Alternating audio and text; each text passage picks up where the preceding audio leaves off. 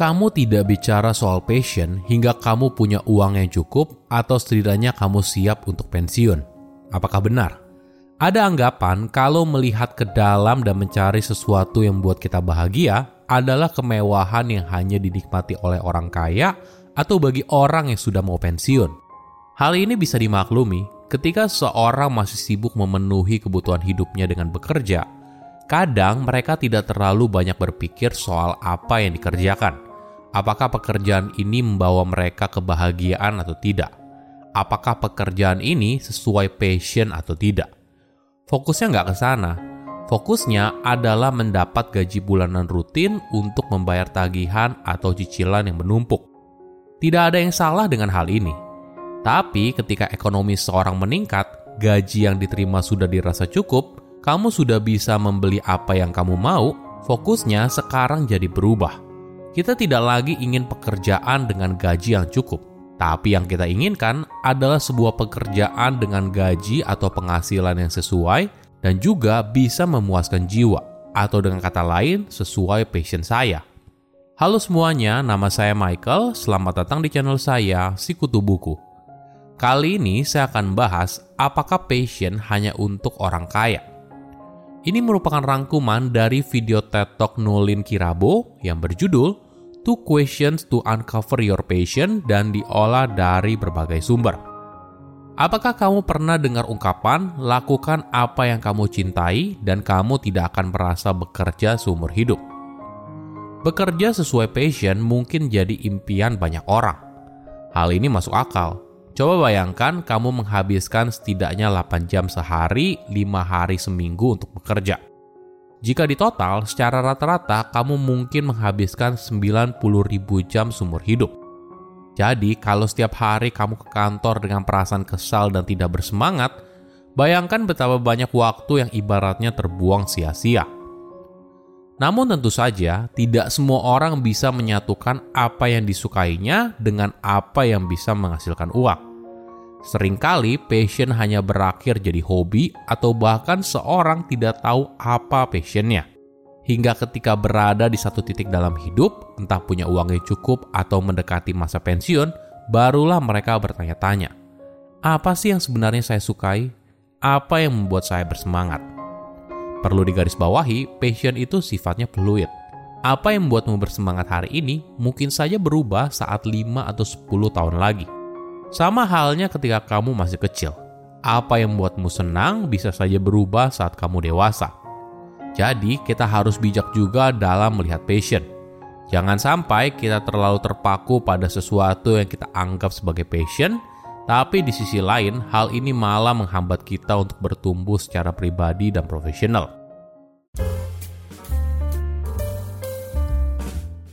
Ketika kamu sudah punya pekerjaan dengan gaji yang cukup, cukup memenuhi kebutuhan harian, masih ada sisa untuk ditabung, masih ada bagian untuk jajan dan jalan-jalan, asumsinya kamu akan bahagia atau bahkan puas atas pekerjaan yang kamu jalani. Apakah benar? Apakah gaji yang sesuai saja cukup membuatmu puas? Ternyata tidak juga. Ada orang yang merasa kurang puas. Ketika gaji sudah memenuhi kebutuhan hidup, perhatiannya kini beralih.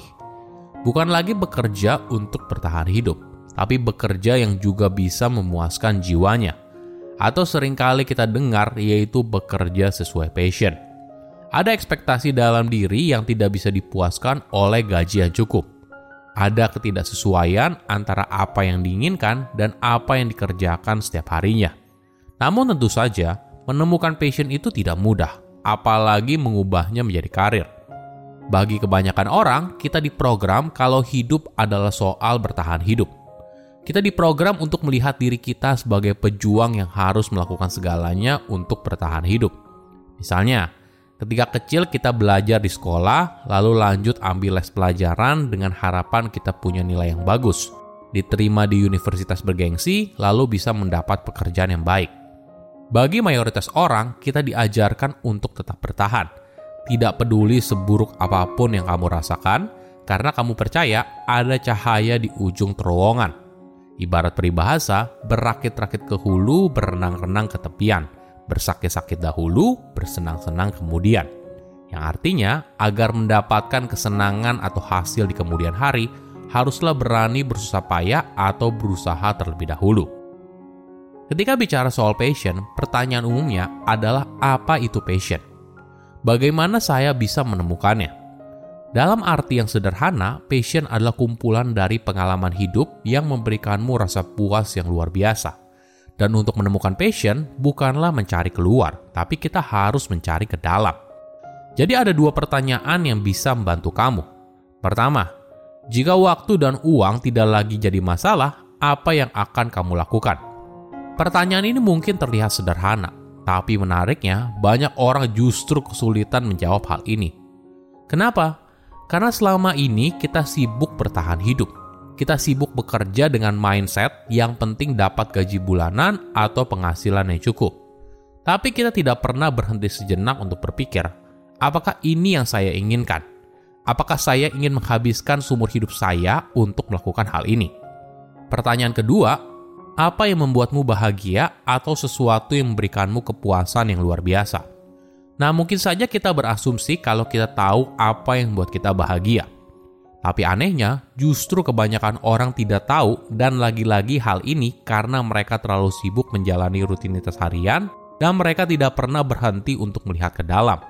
Jadi, ketika kita berusaha mencari tahu apa sih yang membuat kita bahagia, maka hal ini akan mulai mengarahkan kita ke jalan yang selama ini kita cari, yaitu jalan menemukan passion. Tentu saja, passion bukanlah pil ajaib untuk sukses. Dan di sisi lain, tidak semua passion bisa kamu ubah jadi sebuah karir. Untuk sebuah passion menjadi sebuah karir, maka kamu butuh keahlian yang tepat, kondisi yang sesuai, dan posisi yang benar. Jadi ketika bicara soal passion yang menghasilkan, maka pertanyaan lain yang tidak kalah penting adalah apa keahlian yang kamu miliki? Apa pengalaman yang kamu punya untuk bisa membangun apa yang kamu mau? Tapi lebih daripada itu, kamu juga perlu memahami tren pasar. Karena tidak peduli seberapa besar cintamu atas apa yang kamu lakukan, jika tidak ada orang yang bersedia membayar, maka passion tidak akan berubah jadi karir. Passion hanya berhenti jadi hobi. Lalu, bagaimana kamu memposisikan dirimu? Siapa target pasarmu? Kepada siapa kamu ingin menjual produk tersebut?